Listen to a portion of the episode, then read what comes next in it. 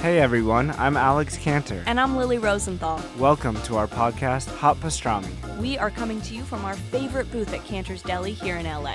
We're going to invite some of our friends to join us for a chat over some matzo ball soup and pastrami sandwiches. So join us for new episodes of Hot Pastrami every week on Apple Podcasts, Spotify, YouTube, or wherever you listen to podcasts. See you soon. Bye.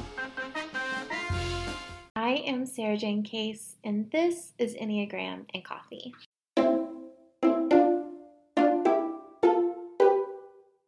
Hello, friends. Happy Wednesday. I hope your day is treating you well. Today, I am answering your questions like Can I be a four wing two? How, as a four, do I go deep with people without scaring them away? And how old before you can type your kids?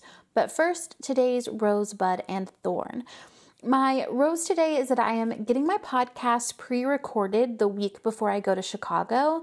And I'm really proud of myself for the progress that I'm making and just like how I'm allowing myself the space and time to do less work while I'm there and really focus on being with my friends and creatively reconnecting to myself. My thorn, though, is that part of what I love about doing a daily podcast is that, like, you and I are kind of on the same timeline.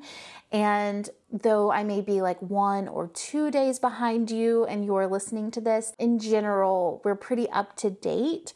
But as it stands, kind of where we're at now, I'm a week behind you. So our timeline's a little off. I feel a little bit more disconnected. But my bud is that I'm really looking forward to just being in an airport again. I, I know it's going to be different. I'm going to be like masked up and everything, but I just haven't been in an airport in a really long time. And I hope that I'm not more anxious than I think I'm going to be because I'm prepared to be pretty anxious but I hope that I feel just really excited to be there and really excited to just see a different city and be in a different place. Okay, so I have three questions for us today. The first question is So it took me a bit to figure out that I'm a four because much of my life has put me in the caretaker role through my childhood and then becoming a mom at a young age with a seven for a partner. Is it possible to have a wing that isn't directly next door because I feel like a four wing too? Or am I just living in my stress number too much? Oddly enough, I feel like the two in me keeps me from the more self absorbed side of the four. So it feels like it's a positive space to be in at times. Well, dear four, it is not possible to have a wing of two. The wings available to four are definitely three and five. However, that line to two, that stress line for two, can sometimes be a positive thing. It can be a way to intentionally prevent stress in your life. So, obviously, we have a line episode coming up specifically for four.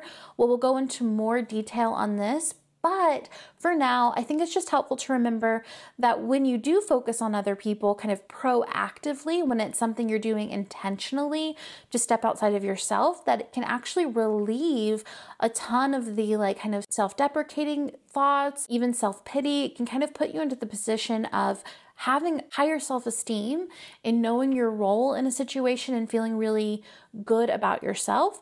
Now, when it's done kind of on autopilot, it can look like resentment, feeling like you're giving more than you want to be giving, not advocating for yourself. All of those behaviors can exist as well, but there can be a really healthy side to that move. So it makes sense that you see some positive there, but I would say that it's likely that stress move for you. Either you're feeling stressed out or it's kind of your reaction to stress or potentially it's just what you think you're supposed to be. And sometimes that can be a really stressful place to live out of. So I hope that answers your question and let me know if you have more. Our next question is How, as a four, can I get to know people on a deeper level without scaring them away? How do I get people to open up naturally? So, I have kind of a twofold answer to this. The first one is that the right people aren't going to be scared away, right? There are some people in your life who are going to be really good friends to you who match that energy in you. A lot of fours are friends with other fours for this reason because you can meet each other in that depth. That doesn't mean that you're only going to be friends with fours in your life at all. It just means that the people who are right for you aren't going to be freaked out by you being yourself. So I just want to say that to be clear.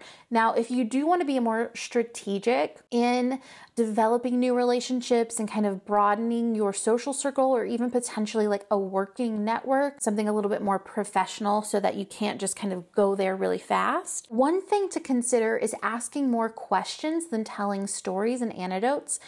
A lot of times, the depth that gets missed or the reason that this kind of gets put off is because the four sharing about themselves in a really emotional way but there's not really always an environment for other people to be heard and seen because the four is assuming that connection is going to happen when they are seen but they're not really seeing the other person in the dynamic. So if you're wanting to create a dynamic here where people get to open up to you, where you have these like deep connections, start with them. Let them lead the charge in being the one to tell you how deep they want to go. So if you're asking questions, they're going to show you the depth, and then you can kind of ask a little bit more in questions, and then they're going to show you their limitations and just kind of pay attention to that and match them.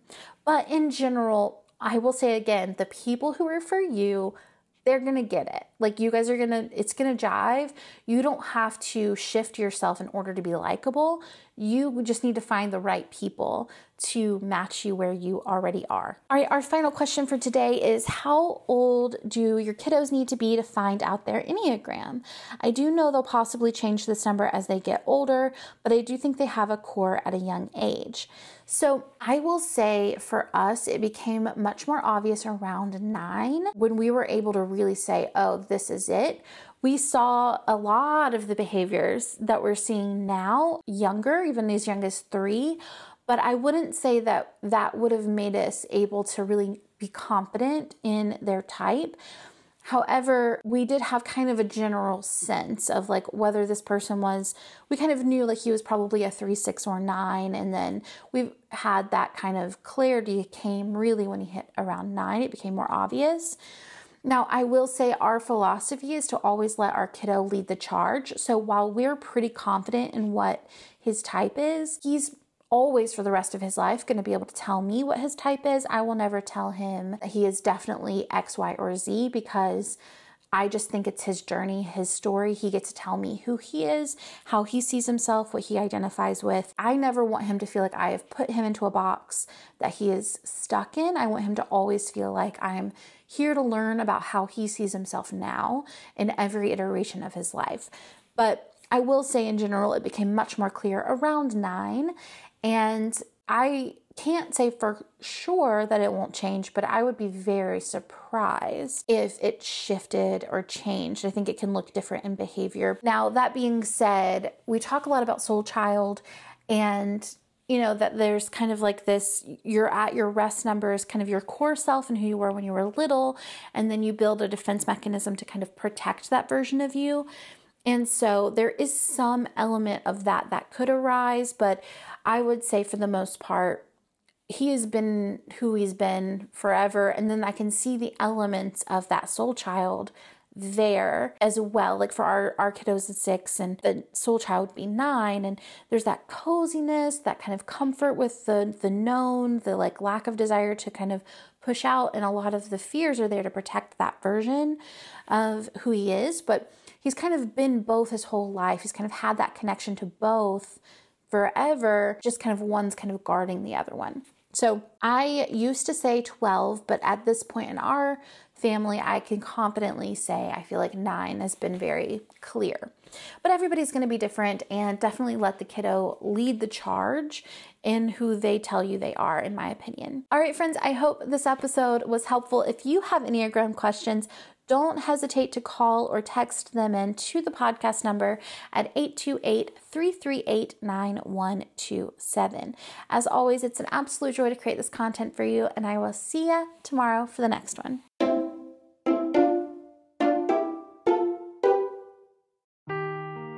Seeking the truth never gets old. Introducing June's Journey, the free to play mobile game that will immerse you in a thrilling murder mystery.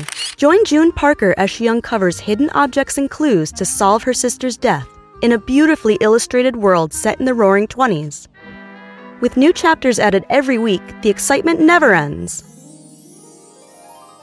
Download June's Journey now on your Android or iOS device or play on PC through Facebook Games.